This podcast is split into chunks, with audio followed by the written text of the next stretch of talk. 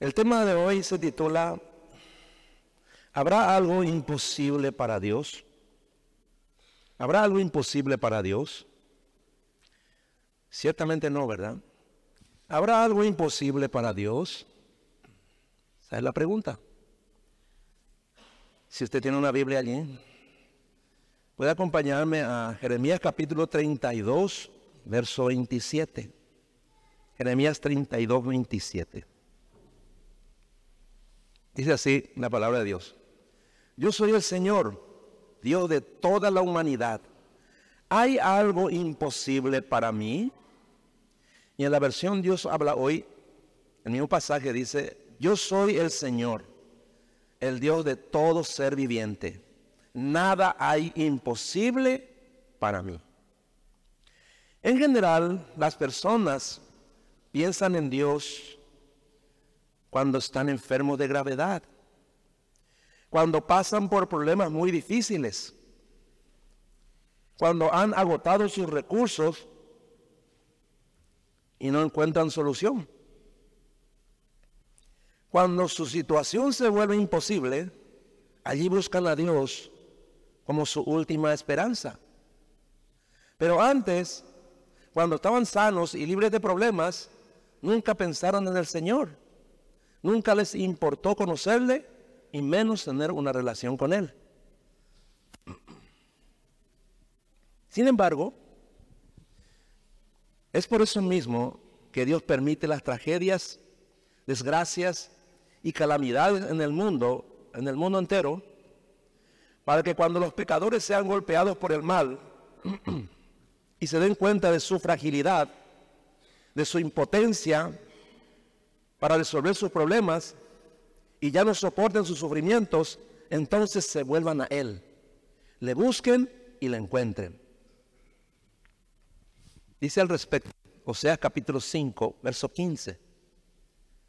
Dice así, volveré a mi lugar, dice el Señor, hasta que reconozcan su error y vengan a buscarme. Cuando estén sufriendo, me buscarán de verdad. A Dios se le relaciona siempre con causas imposibles. Cuando hay un imposible, todo ser humano indefectiblemente piensa en Dios. Aunque la mayoría lo busque en lugares equivocados y vayan detrás de dioses falsos. Es por eso que existen miles de religiones en todo el mundo. Porque el hombre es religioso por naturaleza. Y la gente necesita creer en un Dios que hace cosas imposibles. Ahí Mateo capítulo 15, Mateo 15, versículos 29 y 30, Mateo 15, versículos 29 y 30, dice, Jesús se fue de allí y se dirigió a la orilla del lago de Galilea. Subió a un cerro, se sentó allí y empezó a enseñar. Muchísima gente se reunía junto a él llevando cojos, ciegos, paralíticos, sordomudos y muchos otros enfermos los ponían a los pies de Jesús y él los sanaba. Estas personas tenían enfermedades imposibles de sanar por ningún médico. Hasta hoy la medicina no puede dar vista a los ciegos, ni sanar a los paralíticos, hacer que vuelvan a andar por sí mismos, ¿no? Ni que los sordomudos oigan y hablen por sí mismos. Ahora, fíjense en algo muy importante. Las sanidades ocurrían después que Jesús les predicaba el Evangelio y les enseñaba la palabra. Y el propósito de todas las sanidades era que Dios fuera glorificado y alabado. En el versículo 31 de Mateo 15, que leímos recién, en el versículo 31 después dice, la gente se asombraba al ver que los sordomudos hablaban, que los paralíticos caminaban y que los ciegos ahora veían. Y todos alababan al Dios de Israel. Muchos dicen, si Dios me sana, o si Dios me ayuda a salir de este problema, voy a creer en Él. Pero la verdad es que es todo lo contrario. Si alguien desea recibir un milagro de Dios, primero debe creer. Porque como la Biblia dice, todo es posible para el que cree. ¿El que cree en qué? El que cree en la palabra de Dios. El que cree en lo que Dios dice. Para él o para ella es el milagro. Muchos quieren, pero no creen.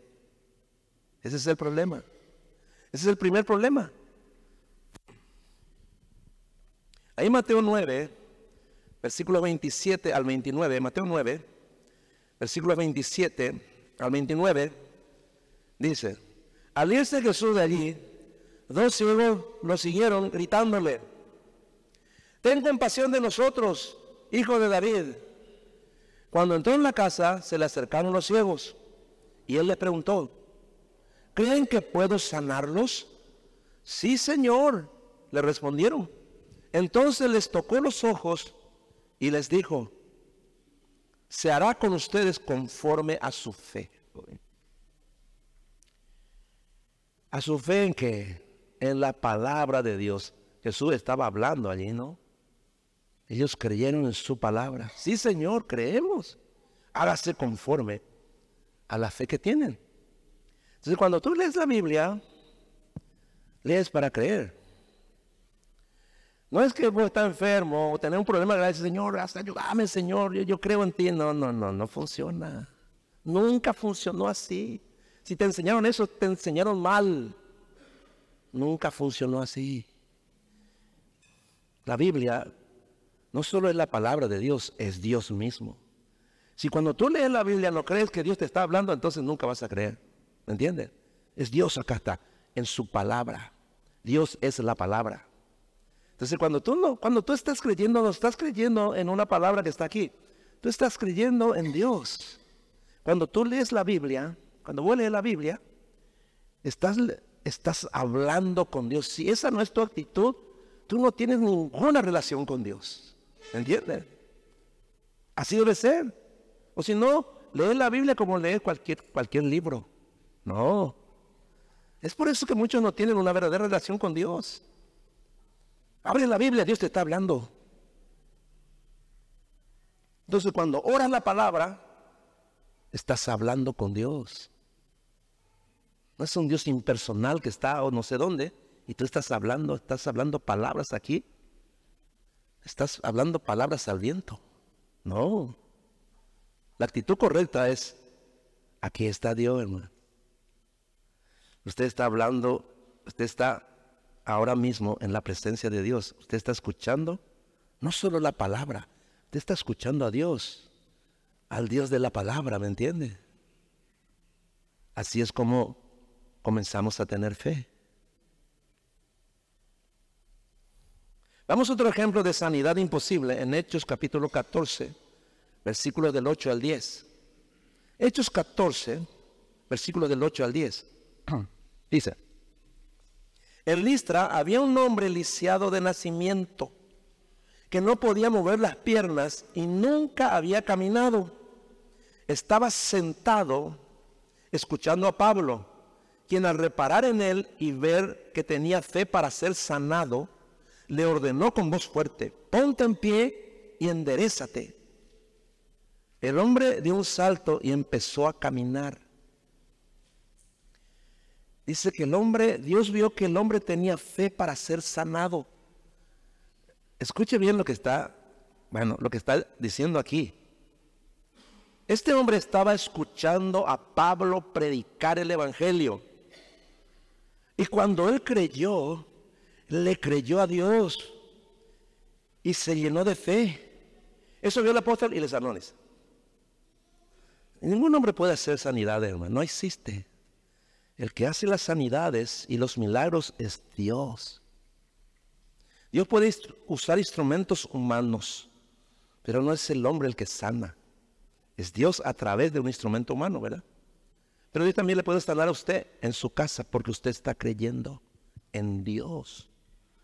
O sea, no es que usted dice, ah, sí, es Dios de la palabra. No, usted tiene que creer. No sé cómo más le puedo explicar.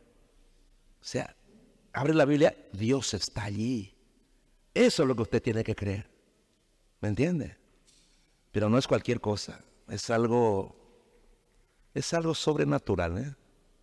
Es así. Entonces, a la pregunta, ¿habrá algo imposible para Dios? No, porque para Dios todo es posible. No sé si usted puede creer eso. Debería, ¿no? Si no cree, pues, entonces Dios no puede hacer nada por usted. ¿Me entiende? Ahora, ¿por qué no todos los que piden a Dios un milagro, una sanidad, lo reciben? Porque aunque muchos escuchan el Evangelio y, y lo entienden, a la mayoría no les interesa conocer la voluntad de Dios. Solo quieren solución para sus problemas, ¿me entienden? No tienen una intimidad con Él. En realidad, en el fondo, no creen en Dios. Ese es el problema. Por eso, no hay nada más importante que conocer a Dios y aceptar su voluntad. Pero eso no es de la noche a la mañana. ¿eh? Hay cristianos mal enseñados que dicen, tengo fe de que Dios cumplirá y me dará lo que le prometí. O sigo esperando con fe en su palabra porque Él es fiel y cumplirá lo que prometió. Esto es cierto, es algo bíblico. Pero, aunque, eso es lo que muchos creen, que Dios debe darles todas las cosas que piden, porque solo porque le piden y porque son, o porque creen que son hijos de Dios. Entonces muchas veces usan textos fuera de contexto, sin buscar ni querer entender la voluntad de Dios. Dice, le voy a dar un ejemplo, ahí en Marcos capítulo 11, versículo 24. Marcos 11, 24 dice así. Está hablando el Señor Jesús y dice, por eso les digo que todas las cosas por las que oren y pidan, crean que ya las han recibido y les serán concedidas. De este versículo y de otros similares surgió la falsa confesión positiva, que enseña a orar a Dios así. Lo creo, lo declaro, lo decreto, lo tomo y lo recibo. Porque así interpretan lo que Jesús dijo, que todas las cosas por las que oren y pidan, crean que ya las han recibido. También creen que Dios muchas veces no responde las oraciones porque ah, no le exigen que cumpla su palabra. Pues Él mismo quiere que le presionemos. Esa idea surgió de un pasaje que está acá en Lucas capítulo 18, versículos del 3 al 5. Lucas 18, versículos del 3 al 5. Dice, en el mismo pueblo había también una viuda que tenía un pleito y que, y que fue el juez a pedirle justicia contra su adversario. Durante mucho tiempo el juez no quiso atenderla pero después pensó, aunque ni temo a Dios, ni respeto a los hombres, sin embargo, como esta viuda no deja de molestarme, le, la voy a defender, para que no siga viniendo y acabe con mi paciencia. En el versículo 6 y 7 continúa diciendo, y el Señor añadió, esto es lo que dijo el juez malo. Pues bien, ¿acaso Dios no defenderá también a sus escogidos que claman a Él día y noche? ¿Los hará esperar? Es decir, entonces muchos oran así, no te dejaré hasta que cumplas lo que prometes. ¿Creen que uno puede orar así a Dios? Como mandándole, ordenándole que cumpla su palabra. Pues muchos oran así, hermano. Tal vez alguno de ustedes lo hizo alguna vez, ¿no? Ciertamente no hay nada imposible para Dios.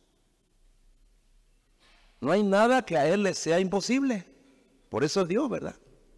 Pero debemos entender que responderá la oración de la forma en que Él determine hacerlo, no de la manera que nosotros queremos. ¿Para qué? Para cumplir su plan y su voluntad en nuestras vidas. Ahora, aprendamos y tomemos ejemplo de la oración de Jesús en Getsemaní. Ahí en Marcos capítulo 14, versículos 35 y 36. Debemos aprender a orar, hermano. ¿Qué mejor aprender a orar del Señor Jesús, verdad? Marcos 14, versículos 35 y 36. Allí fue la orar a Getsemaní, ¿verdad? En la noche más negra de su, de su vida, el Señor Jesús. Y dice, se adelantó un poco más y cayó en tierra. Pidió en oración que, si fuera posible, pasara de él la horrible hora que le esperaba. Abba Padre clamó, todo es posible para ti. Dice, todo es posible para ti. Te pido que quites esta copa de sufrimiento de mí. Sin embargo, quiero que se haga tu voluntad y no la mía. Fíjense. ¿Quieres que Dios oiga tu oración? Ahora sí. ¿Tienes un problema? ¿Tienes una dificultad muy grave? ¿Tienes? Y necesitas que Dios te ayude. Necesitas de Dios desesperadamente. Dile, ayúdame Señor. Ayúdame. Sáname. Ven y ayúdame Señor. Eso es lo que te pido. Porque todo es posible para ti. Sin embargo, quiero que se haga tu voluntad y no la mía. Todas las veces que ores, dile así. Tal vez nunca lo dijiste, ¿verdad? Por eso es importante aprender a orar, hermano. Los discípulos que le pidieron a Jesús, enséñanos a orar. ¿Entiende? Si usted no aprende a orar, usted nunca va a tener una relación correcta con Dios. Cuando usted aprende a orar, entonces su vida cambia. No, es otra cosa, hermano. Entonces, Jesús sabía que su padre podía evitar que bebiera la copa del sufrimiento. Porque para Dios todo es posible. Pero él quería que se haga la voluntad del Padre y no la suya.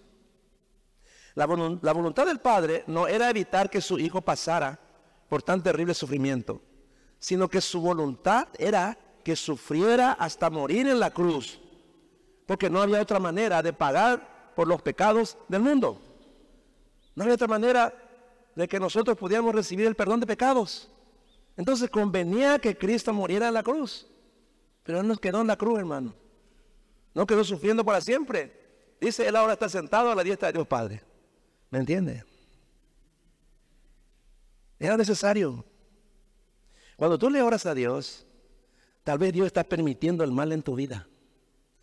Puede ocurrir. Ocurrió con Job, ocurrió con Jesús, ocurrió con Pablo, Pedro, con mucho, ¿verdad? Pero tú quieres salir de tu problema. Vos querés que Dios te sane a cualquier costo, no importa, ¿verdad? El problema es que quizás Dios está permitiendo eso. Pero tú eres una persona egoísta. Lo único que quiere que te sane o que, haga, te haga el bien. No, no, no, no. Tal vez ese mal que estás sufriendo es la voluntad de Dios porque Dios quiere darte algo o quiere solucionar algo en tu vida. ¿Me entiendes?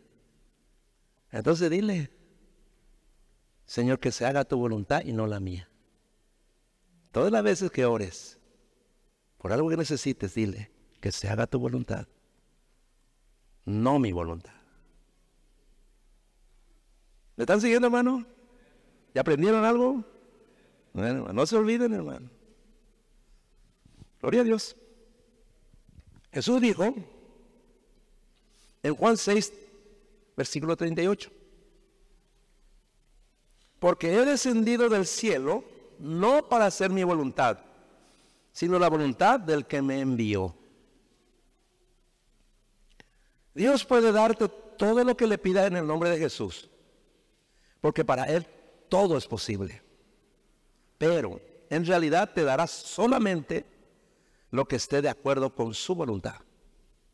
¿Por qué? Porque Dios sabe que su voluntad es lo que te conviene, es lo mejor para tu vida. aunque vos no lo entiendas al principio, ¿no? Y Él te ayudará a que se cumpla. Él va a cumplir su propósito en ti. Oramos para que Dios cumpla su propósito en nosotros. El propósito de Dios es mucho mejor que nuestro propósito. ¿Entiendes? Cada uno de nosotros debe saber eso. Cada uno de nosotros. Podemos pedirle a Dios algo que nos puede parecer muy bueno. Pero si no, si eso no va a ayudar a sus buenos propósitos para nuestra vida, no nos dará. Lo mismo sucede cuando pasamos por problemas difíciles o enfermedades que nos complican la vida y le pedimos a Dios que nos quite esa copa de sufrimiento. Como cristianos, repito, debemos saber que Dios mismo permite el mal o que el mal nos golpee porque quizás su voluntad sea purificarnos, que dejemos algunos pecados y hacernos ver lo que está mal en nosotros para que cambiemos, porque de otra manera no entendemos, hermano. ¿Entiendes? Pero si entendemos su voluntad, pasamos por sufrimientos, pero después terminan. Y esos sufrimientos nunca nos dañan, nunca dejan malas secuelas, jamás. ¿Entienden?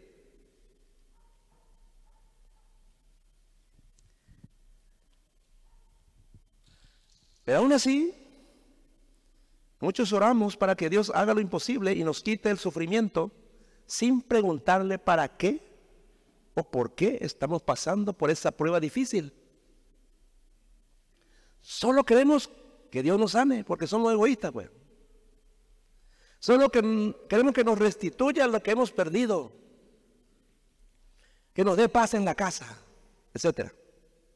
Para que todo vuelva a la normalidad, pero Dios no quiere que nada vuelva a la normalidad, ¿me entiendes? Por alguna razón voy a estar sufriendo, porque Dios quiere que cambies.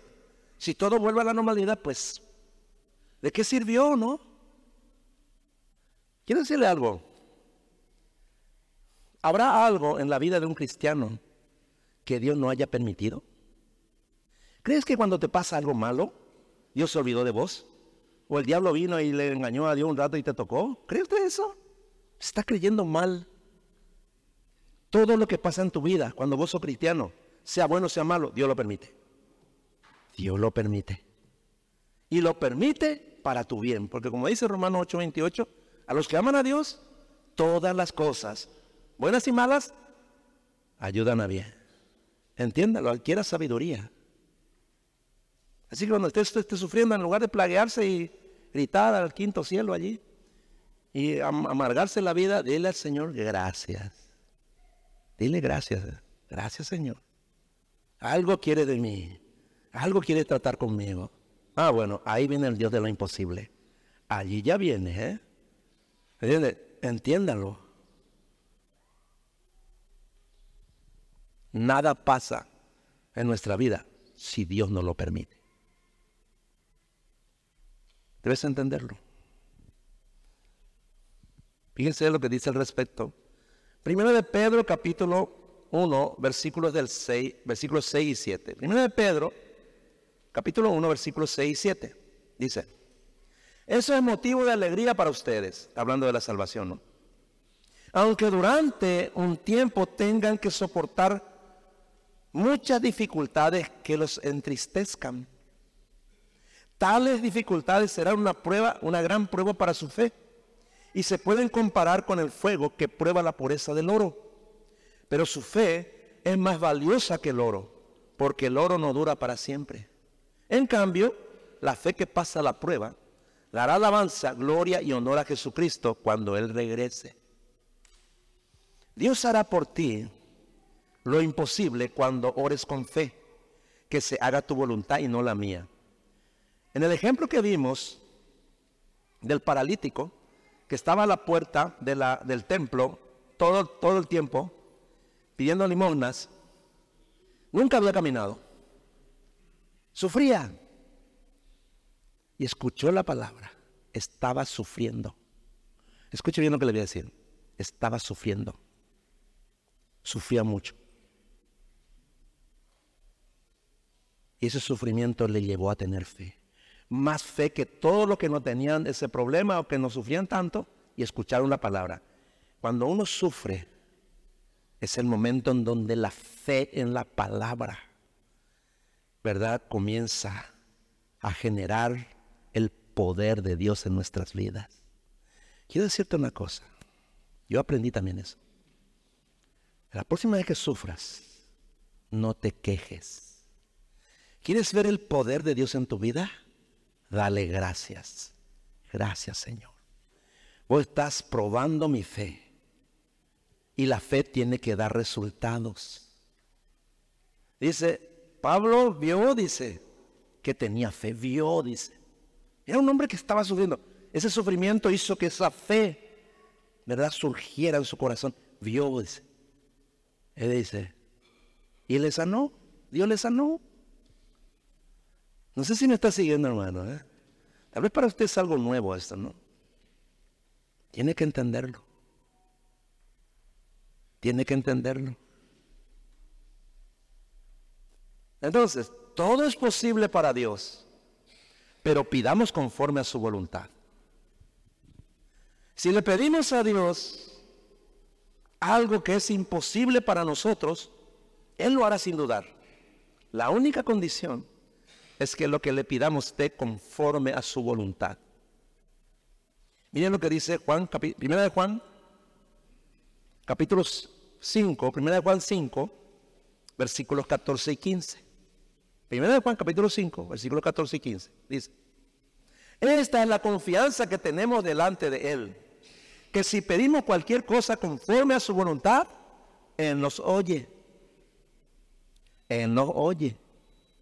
Y si sabemos que Él nos oye en cualquier cosa que pidamos, sabemos que tenemos las peticiones que le hemos hecho. Yo no sé cómo usted entiende esto. Pues tiene que entenderlo así. Si sabes que Dios te oye, dice, también sabes que, que ya tienes lo que le has pedido, dice. O sea, a menos que Dios mienta, hermano. Es lo que dice aquí. ¿Cuántas veces le hemos pedido a Dios cosas que deseamos o que necesitamos, pero sin querer saber si era su voluntad? Le pedimos nomás. Esas oraciones fueron hechas sin fe. Por eso no recibimos nada. Si queremos estar seguros de que Dios responderá a nuestras oraciones y nos dará lo que le pedimos, debemos primero estudiar su palabra. O sea, repito lo que dije hace rato. No es que voy a agarrar este libro y estudias, como si fuera que esté estudiando una materia de la facultad o, una carrera. No, no, no, no. Eh, olvídenlo. Olvídenlo. Aquí no se trata de solo de tener conocimiento. No. Cuando usted estudia la Biblia, está entrando en una relación con Dios. Usted está hablando con Dios, ¿me entiende? Le repito nuevamente esto, ¿no? Porque si no es letra muerta. Usted está interactuando con el Dios del universo, el Dios de toda la tierra. ¿eh? Tenga presente eso, ¿no? ¿Estás bien? Entonces, primero tenemos que estudiar su palabra para conocer su voluntad. Ese es el propósito del estudio de la Biblia, conocer su voluntad. Y pedir lo que Él quiere darnos. Si usted conoce su voluntad, usted sabe lo que le tiene que pedir, ¿no? O sabrá. Luego debemos perseverar en la oración hasta que deseemos su voluntad antes que la nuestra. ¿Me entiende? Somos personas egoístas, les digo, no, yo quiero esto, Señor, ayúdame. Está bien, ¿verdad? Pero si ese es tu deseo y no es el deseo de Dios, estás orando de balde. ¿Me entiende? Tu voluntad debe estar de acorde con la voluntad de Dios para que Él te dé lo que le pides. Eso nos enseña Jesús en la oración del Padre Nuestro. En Mateo capítulo 6, versículos 9 y 10. Mateo 6, versículos 9 y 10, dice, ustedes, está hablando Jesús, ¿no? Ustedes deben orar así. Padre nuestro que estás en el cielo, santificado sea tu nombre. Venga tu reino. Y después dice, hágase tu voluntad, hágase tu voluntad en la tierra como en el cielo. Pues ahí está. Y eso mismo oró David, el rey David, en el Salmo 143, versículo 10. Salmo 143, 10. Él dijo, enséñame a hacer tu voluntad, porque tú eres mi Dios. Que tu buen espíritu me guíe por el buen camino. Cuando tú estudias la Biblia, ¿sabes qué tienes que orar? ¿Sabes qué tienes que orar? Señor, enséñame a hacer tu voluntad. Por eso estudio la Biblia. Por eso la estudio. Para hacer tu voluntad. Pero es imposible que deseemos hacer la voluntad de Dios antes que nuestra voluntad. Porque somos egoístas. Y solo Dios puede hacer eso en nosotros. ¿Cómo? Lo dice en Romanos capítulo 12, versículo 2. ¿Cómo Dios hace eso? ¿Cómo Dios hace que cuando oremos y le pidamos, Él haga que nosotros deseemos su voluntad y no la nuestra? ¿Cómo? Romanos capítulo 12, versículo 2 dice, no imiten las, las conductas ni las costumbres de este mundo. Más bien, dejen que Dios los transforme en personas nuevas al cambiar de la manera de pensar. Ahí está. Entonces, aprenderán a conocer la voluntad de Dios para ustedes, la cual es buena, agradable y perfecta. Cuando estudias la Biblia y le dices, Señor, yo, ah, enséñame a hacer tu voluntad. ¿Qué es lo que hace el Señor cuando vos estudias la Biblia de esa, con ese, con ese pedido, ¿no? Pidiendo eso. Cambia tu manera de pensar. Esta es la clave. Cambia la forma en que piensas. Entonces, cuando estudias la Biblia, comienzas a pensar como Dios piensa y no como el mundo piensa y no como antes pensábamos. Tus pensamientos son cambiados. Para que entiendas la voluntad de Dios y cuando ores, Dios te dé lo que le pedís. ¿Entiendes? Ese es el proceso. Por así decirlo. Dios responde la oración que proviene de la meditación en su palabra y que se ajusta a su voluntad. ¿No? Y su voluntad como es buena, agradable y perfecta. ¿Me entiendes? Entonces, Señor, yo no quiero, yo no quiero que sea así como yo quiero, Señor. Yo no, yo quiero tu voluntad. Él te la da, hermano. Él te la da. Porque vos entendés que su voluntad es mejor que tu voluntad. Es buena, es agradable y es perfecta. ¿Quién no va a querer entonces? ¿Entiendes? Y solo Dios nos da el poder para que hagamos lo que a Él le agrada. Dice en Hebreos capítulo 13, versículos 20 y 21. Hebreos 13, versículos 20 y 21 dice, que el Dios de paz, que resucitó de la muerte a nuestro Señor Jesús, el gran pastor de las ovejas, quien con su sangre confirmó su alianza eterna, los haga a ustedes perfectos y buenos en todo, para que cumplan su voluntad y que haga de nosotros lo que Él quiera por medio de Jesucristo. Gloria para siempre a Cristo. Amén. Ahí está. Él lo hace. No, no, nunca va a hacer la voluntad de Dios. Nunca va a hacer. Tienes que pedirle a Él. O cuando le empezás a leer la Biblia te das cuenta de que no puede. Entonces cuando, cuando vos le pedís, Dios hace, Dios permite, a través del cambio de tu, de tu mente, de tus pensamientos, que vos anheles hacer la voluntad de Dios y no la tuya. Él lo hace. Y eso es lo que trae la respuesta de Dios a tus oraciones. Porque si no, Dios miente, ¿verdad? Y no puede mentir el Señor.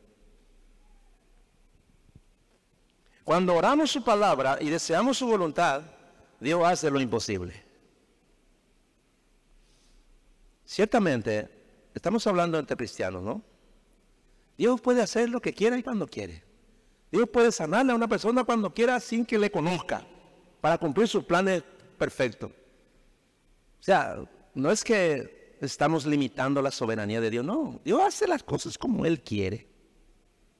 Pero hablando de nosotros, acá estamos hablando, estamos hablando nosotros que ya somos cristianos y le conocemos al Señor, ¿verdad? La enseñanza es para nosotros, ¿no? Entonces, cuando oramos su palabra y deseamos su voluntad, Dios hace lo imposible. Juan capítulo 15, versículos del 4 al 5, versículos 4 y 5, Juan 15, versículos 4 y 5, el Señor Jesús dije, dice, permanezcan en mí y yo permaneceré en ustedes. Pues una rama no puede producir fruto si la cortan de la vida. Y ustedes tampoco pueden ser fructíferos a menos que permanezcan en mí. Ciertamente, yo soy la vid, ustedes son las ramas. Los que permanecen en mí y yo en ellos producirán mucho fruto porque separados de mí no pueden hacer nada. La pregunta es, ¿cómo podemos permanecer en Cristo? ¿Y cómo Él permanece en nosotros? Pues cuando estudiamos su palabra, hermanos, con el propósito de obedecer y oramos la palabra para que Dios nos ayude a hacer su voluntad. No hay otra manera de permanecer en Cristo. Y fíjense en lo que pasa cuando permanecemos en Él y Él permanece en nosotros versículo 7 de, Juan 15 dice, si ustedes permanecen en mí y mis palabras permanecen en ustedes, pueden pedir lo que quieran y les será concedido. Lo voy a repetir, hermano. Pueden pedir lo que quieran, dice, y les será concedido. ¿Cuántos de ustedes pueden creer esto? Pero ¿cuál es la condición? ¿Cuál es la condición? Que permanezcan en su palabra. ¿Me entienden, hermano? Eso requiere trabajo. Eso requiere dedicación, hermano. ¿Me entienden? Pues si no, tus oraciones nunca van a ser contestadas. Esta es la condición, ahí lo dice. Entonces, ¿habrá algo imposible para Dios? ¿No? Entonces vamos a estudiar estas dos condiciones. Dice, si ustedes permanecen en mí, la primera condición. Solo quien ha nacido de nuevo puede permanecer en Cristo. Solo los verdaderos hijos de Dios permanecen en Él. Y solo el que vive para obedecer sus mandamientos puede permanecer siempre en el Señor. Si usted quiere hacer su voluntad, si usted quiere hacer su vida como se le antoja, ¿no? Si usted quiere vivir a su manera y al mismo tiempo quiere obedecer a Dios, no puede. No puede. ¿Entiende? Para que Dios te dé, oiga tu oración y te dé lo que necesitas, debes vivir para Él. Así nomás. Vivir para obedecerle. Yo te voy a mentir si vos me decís, no, pero igual yo le amo a Dios y igual me Dios va a responder mi oración, igual no, no, no es así, hermano, no es igual, no existe eso en la Biblia. Anda a buscar, en toda la vida no va a encontrar. ¿Me entiendes? Nuestra naturaleza pecaminosa se opone a Dios. Por eso vos tenés que orar. Porque a, a, nuestra carne no le gustan las cosas espirituales. Por eso es que tenemos conflicto con Dios. Y podemos escuchar cualquier enseñanza falsa. No, es Dios el que pone en vos y en mí el querer como el hacer. ¿Me entiendes? Si Dios no hubiera puesto el, querer como el hacer en mí, yo no estaría acá hablándole a ustedes. Esto ya en otra cosa había estado. ¿Me entiendes? Es Dios el que pone. Porque Él quiere llevarnos al cielo. Él quiere bendecirnos, hermano. Y nosotros nos oponemos en nuestra carne a que Dios nos bendiga y después queremos que Dios nos dé lo que le pedimos. ¿Me entiendes? Nunca vamos a ser perfectos. Pero tu intención debe ser esa. Mi intención y tu intención debe ser esa. Entonces, si ustedes permanecen en mí, dice. La primera condición, ¿no? La segunda condición es, y mis palabras permanecen en ustedes. La promesa de Dios de que responderá la oración es solo para aquellos cuyas vidas están controladas por los mandamientos específicos de la palabra de Dios. ¿Me entiende? Es la condición de Dios. Y mis palabras permanecen en ustedes. ¿Me entiende? Dios quiere darnos. Dios insiste. Hasta ahora no, han pedido nada. Pidan, dice, en mi nombre para que mi Padre les dé. Pedir y se os dará, buscar y hallaré, llamar y se os abrirá, porque todo aquel que pide recibe, el que busca encuentra y al que llama se le abrirá. Dios insiste, Él quiere que le pidamos. A la pucha, ¿cuánto tiempo yo le pedí? Dice la gente y nunca me dio. Bueno, ahora ya sabes por qué. Ahora ya sabes. Pero solamente el que ha nacido de nuevo puede hacer eso. Si tú no estás seguro de tu salvación, si no naciste de nuevo, aunque más te esfuerces, estás muerto para Dios, estás muerta para Dios. Dios no es Dios de muertos, sino de vivos, dice. Dios no es Dios de muertos espirituales. ¿Entiendes? Nunca le diga a una persona, orando más a Dios, Dios te va a dar. No, no le digan, Le está engañando. Dios responde la oración de sus hijos, ¿me entiendes? Y si alguna persona que no le conoce a Dios pide algo y está dentro de los planes de Dios, futuros de Dios, algo, entonces Dios puede responder, pero no porque, no por esa persona, sino porque Dios está cumpliendo su plan. Para eso no es. Entonces Dios trata con nosotros, con los que somos sus hijos. Eso dice el Salmo 37.4. Salmo 37.4. Dice así. Deleítate en el Señor y Él te concederá los deseos de tu corazón. Son afirmaciones, ¿eh? Lo dice, lo está afirmando el Señor, ¿no? Entonces, solo al que se deleita en qué? En la palabra es. ¿Alguna vez te deleitó la palabra? ¿Te gusta leer? ¿Más o te gusta leer? Eso es deleitarse. Te tiene que gustar. De ya, a leer no hace. No sé cuando le dice a tu hijo, y si te devocional, se va a ir a de su vida su No funciona. ¿No? Deleítate, dice. Esta cosa es tu vida. Acá está la solución de todo tu problema, hermano. Acá está. ¿Me entiendes? Tu felicidad está acá. La vida eterna está acá, hermano. No lo olvides. Por eso hay oraciones que nunca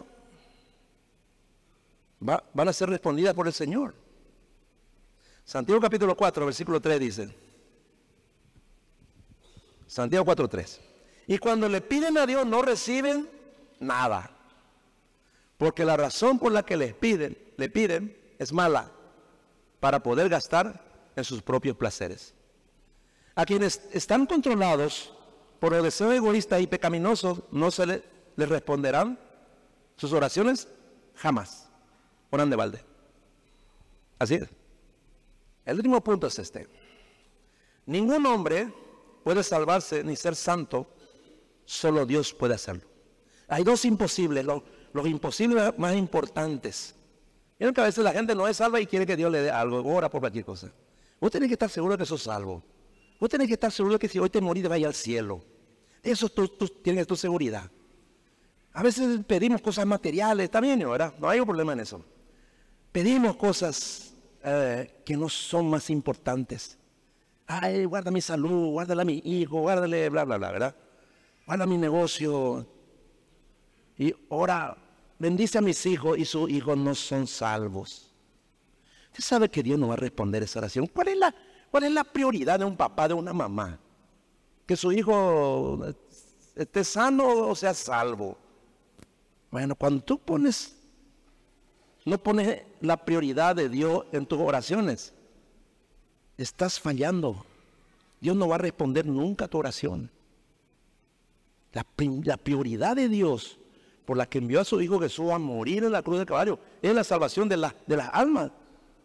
Eso, eso, es lo primero que tienes que orar por tus hijos. Si vos te das cuenta que tus hijos no son salvos, pues ora.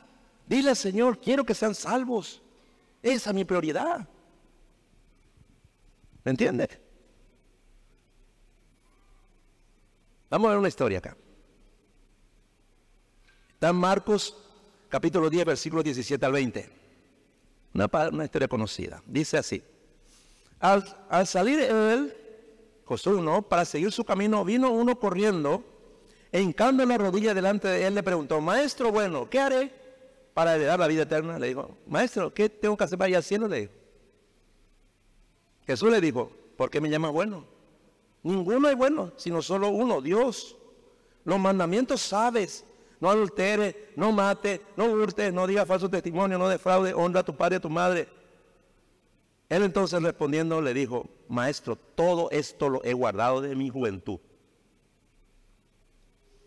Versículo 21 al 23. Entonces Jesús mirándole le amó y le dijo, una cosa te falta. Anda, vende todo lo que tienes y dalo a los pobres y tendrás tesoro en el cielo y ven, sígueme tomando tu cruz. Pero él, afligido por esta palabra, se fue triste, porque tenía muchas posesiones. Entonces Jesús mirando alrededor dijo a su discípulo, cuán difícilmente entrarán en el reino de Dios los que tienen riqueza. Quiero que entiendan algo acá. Estaba, Dios estaba hablando con él. Jesús es Dios, ¿verdad? Estaba hablando con él. Y le dio su palabra. Quiero ir al cielo, le dijo. ¿No? Pero este hombre era un hombre que buscaba. O sea, quería ir al cielo, quería cumplir la voluntad de Dios. Dijo, los mandamientos los cumplía. Le digo una cosa te falta. Le probó, ¿no? Jesús le estaba diciendo, ¿quieres ir al cielo? Una cosa te falta. Él le dijo, despójate de tus riquezas terrenales, dale a los pobres y ven y sígueme y tendrás tesoro en el cielo. Y él no pudo, ¿verdad? Y se fue triste porque tenía muchas procesiones. No pudo creer en la palabra de Dios, no creyó. ¿Me entiendes? Porque tenía mucha riqueza, dice. Impidieron. Dios le estaba diciendo. No es que a todos nosotros nos va a pedir que... No, no, no. A este hombre le pidió en forma específica, le dijo. No pudo. ¿Por qué el paralítico saltó y caminó? Porque creyó, hermano. En medio de su sufrimiento. Este hombre tenía demasiadas posesiones, hermano. No iba a dejarlas. ¿Me entiendes? Entonces, las riquezas ahogaron la palabra de Dios. la ahogaron y no creyó. Hoy este hombre está en el infierno, ¿eh? obviamente. Continúa diciendo aquí el Señor Jesús, o sea, en la historia, ¿no? Versículo 24 al 27. Los discípulos se asombraron de sus palabras, dice. Pero Jesús respondiendo volvió a decirles, hijos, cuán difícil es entrar en el reino de Dios a los que confían en las riquezas. Ahí está. Más fácil es pasar un camello por el ojo de una aguja que entrar un rico en el reino de Dios. No un rico específicamente, sino los que confían en su riqueza. Lo dijo recién, ¿no? Ellos se asombraban aún más diciendo entre sí, ¿quién pues podrá ser salvo? Entonces Jesús mirándolo dijo, para los hombres es imposible, mas para Dios no, porque todas las cosas son posibles para Dios. Ellos también se dieron cuenta de que no podían. Ahora, pues si este hombre que cumplía todos los mandamientos no pudo, ¿quién de nosotros puede? Dijo, ninguno puede. Entonces le dice el Señor, para los hombres es imposible, mas para Dios no, porque todas las cosas son posibles para Dios. Entonces, ¿qué es imposible para nosotros? ¿Qué es imposible para los hombres? Lograr la salvación, poder ir al cielo por medio de sus propios esfuerzos, por hacer buenas obras. Eso es imposible, hermano. Este joven parecía que lo había logrado, porque obedecía los mandamientos de la ley, pero amaba tanto sus riquezas que no tuvo dispuestas a cambiarlas por los tesoros del cielo. Lo que le pidió Jesús era imposible para él. Por eso no entró. La salvación es imposible para los hombres, pero no para Dios. Porque Él la hizo posible cuando envió a su Hijo a morir en la cruz para pagar por nuestros pecados. Por eso estamos aquí, ¿no? Él nos regaló la salvación de nuestras almas y nos dio la vida eterna. Así fue. No hicimos nada, no merecimos, es un regalo. Vos está acá, si vas al cielo es porque creíste en el Evangelio, porque creíste en el sacrificio de Cristo, solo por eso. Y si ya eres salvo, puedes responder a la pregunta, ¿habrá algo imposible para Dios? No. Porque todas las cosas son posibles para Dios. Ahora, ¿tienes hijos, hermanos, padres y otros seres queridos que no son cristianos, que no nacieron de nuevo? ¿Te entristece y preocupa que no puedas hacer nada para que crean en Dios? Bueno, es imposible que les puedas convencer. Es imposible que les puedas convencer. Pero si permaneces en Cristo y sus palabras permanecen en ti, puedes pedir por la salvación de ellos y Él te concederá lo que le pides en su tiempo. ¿Por qué? Porque para Dios todo es posible. Y dice el Señor que Él no quiere que ninguno se pierda, sino que todos procedan al arrepentimiento. Y entre ellos tu familiar incrédulo. Pero para eso tienes que tener fe. Permanece en la palabra de Dios y permanece en Cristo. Entonces pídele, pídele. Dice también en 1 de Pedro capítulo 1 versículos 15 y 16. Dice así, sino que, así como aquel que lo llamó es santo, así también sean ustedes santos en toda su manera de vivir. Porque escrito está, sean santos porque yo soy santo. Para nosotros es imposible ser santos en toda nuestra manera de vivir. ¿Qué significa ser santo? Apartarse del pecado es. ¿Por qué? Porque el pecado te separa de Dios, ¿verdad? Siempre digo, no podemos dejar de pecar, pero sí podemos dejar de practicar el pecado. Entonces cada vez que pecas, le pide perdón a Dios, Dios te perdona y está otra vez con Él. O si no, no puedes. ¿Me entiendes? Entonces, ah, para nosotros es imposible dejar el pecado. Para nosotros es imposible. Es imposible ser santo, es imposible. Pero Dios lo hace por nosotros cuando le pedimos. Dios lo hace, hermano. Él puede hacer de nosotros hombres y mujeres santos, es decir, ayudarnos a dejar de practicar el pecado. Así nomás. Le voy a dar un ejemplo, o dos, antes de terminar. Primera de Pedro capítulo 3, versículos del 1 al 3. Primera de Pedro 3, versículo del 1 al 3. Dice así, hablando del matrimonio, ¿no? Ustedes las esposas deben obedecer a sus esposos en todo. De esta manera, si ellos no creen en el mensaje de la buena noticia, si son, un marido incrédulo, ¿no? El comportamiento de ustedes podrá convencerlos. Pues verán que ustedes son honestas y que honran a Dios. No piensen ustedes que se verán más bellas con peinado exagerado o con la joya de oro y vestido lujoso. La belleza no depende de las apariencias, sino de lo que hay en el corazón. Así que, sean ustedes personas tranquilas y amables. Esta belleza nunca desaparece y es muy valiosa delante de Dios. ¿Quién es la mujer que puede obedecer este mandamiento? Ninguna. Ninguna. ¿En su fuerza? Ninguna. ¿Por qué? Porque una esposa que es chismosa, quejona, despilfarradora, desordenada, orgullosa, envidiosa, etc., es imposible que cambie. Es imposible. Ya no puede cambiar. Nunca va a cambiar por sí misma. Olvídalo. Nunca. Porque la Biblia dice que el árbol que crece torcido en la eclesiastés siempre permanecerá torcido. ¿Me entiendes? ¿Es así? Pero si ella ora a Dios,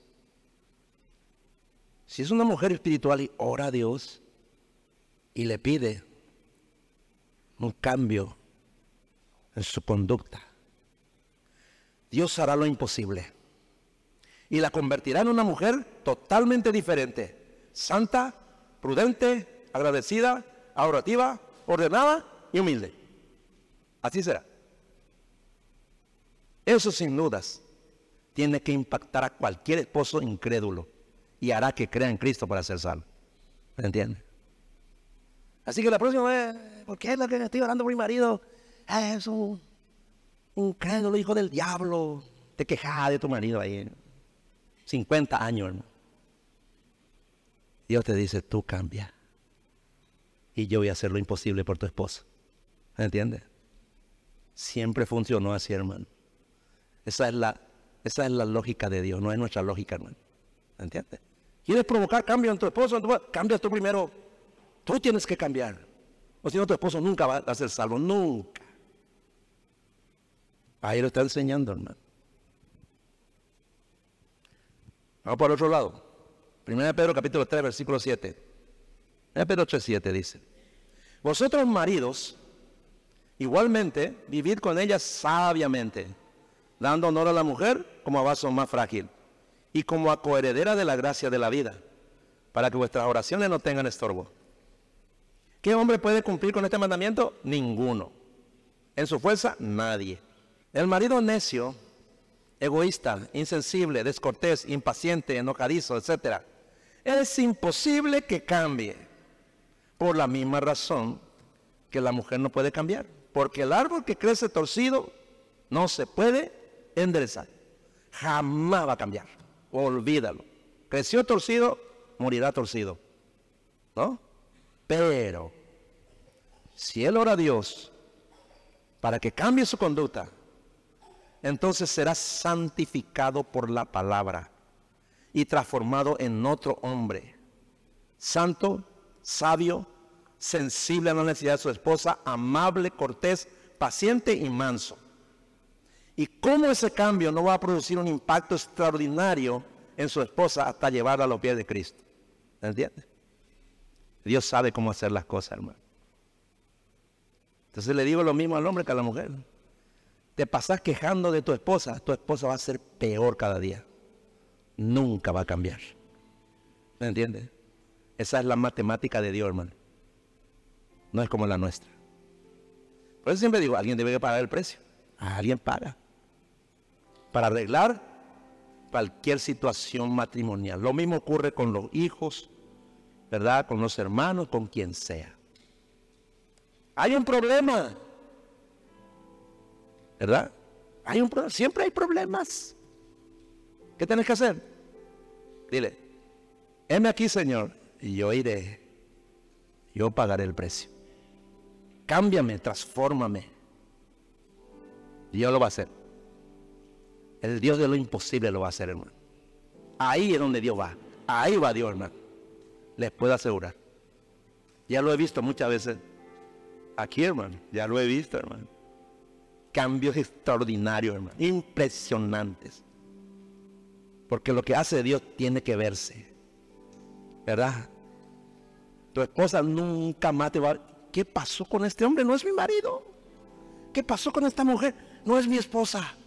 No, es otra mujer. Es otro hijo. Este no era mi hijo. Es otro. O es otra mi hija, ¿me entiende? Ese es, eso es lo que hace el Dios de lo imposible. Esa clase de cosas es lo que Dios quiere hacer en nuestra vida, hermano. ¿Así? Nada es imposible para Dios. Y cumplirá su propósito en su iglesia y en cada uno de sus hijos. Aunque para ello tenga que usar a veces los males y la aflicción. Y vamos a terminar con el pasaje inicial que leímos. Ahí Jeremías 32, 27 al 29. Dice, yo soy el Señor, Dios de toda la humanidad. ¿Hay algo imposible para mí? ¿Por qué dijo esto? Vamos a leer los siguientes pasajes. Dice, por eso, así dice el Señor, voy a entregar esta ciudad en manos de los babilonios y de Nabucodonosor, su rey. Y él la capturará. Y los babilonios que ataquen esta ciudad entrarán en ella y le prenderán fuego.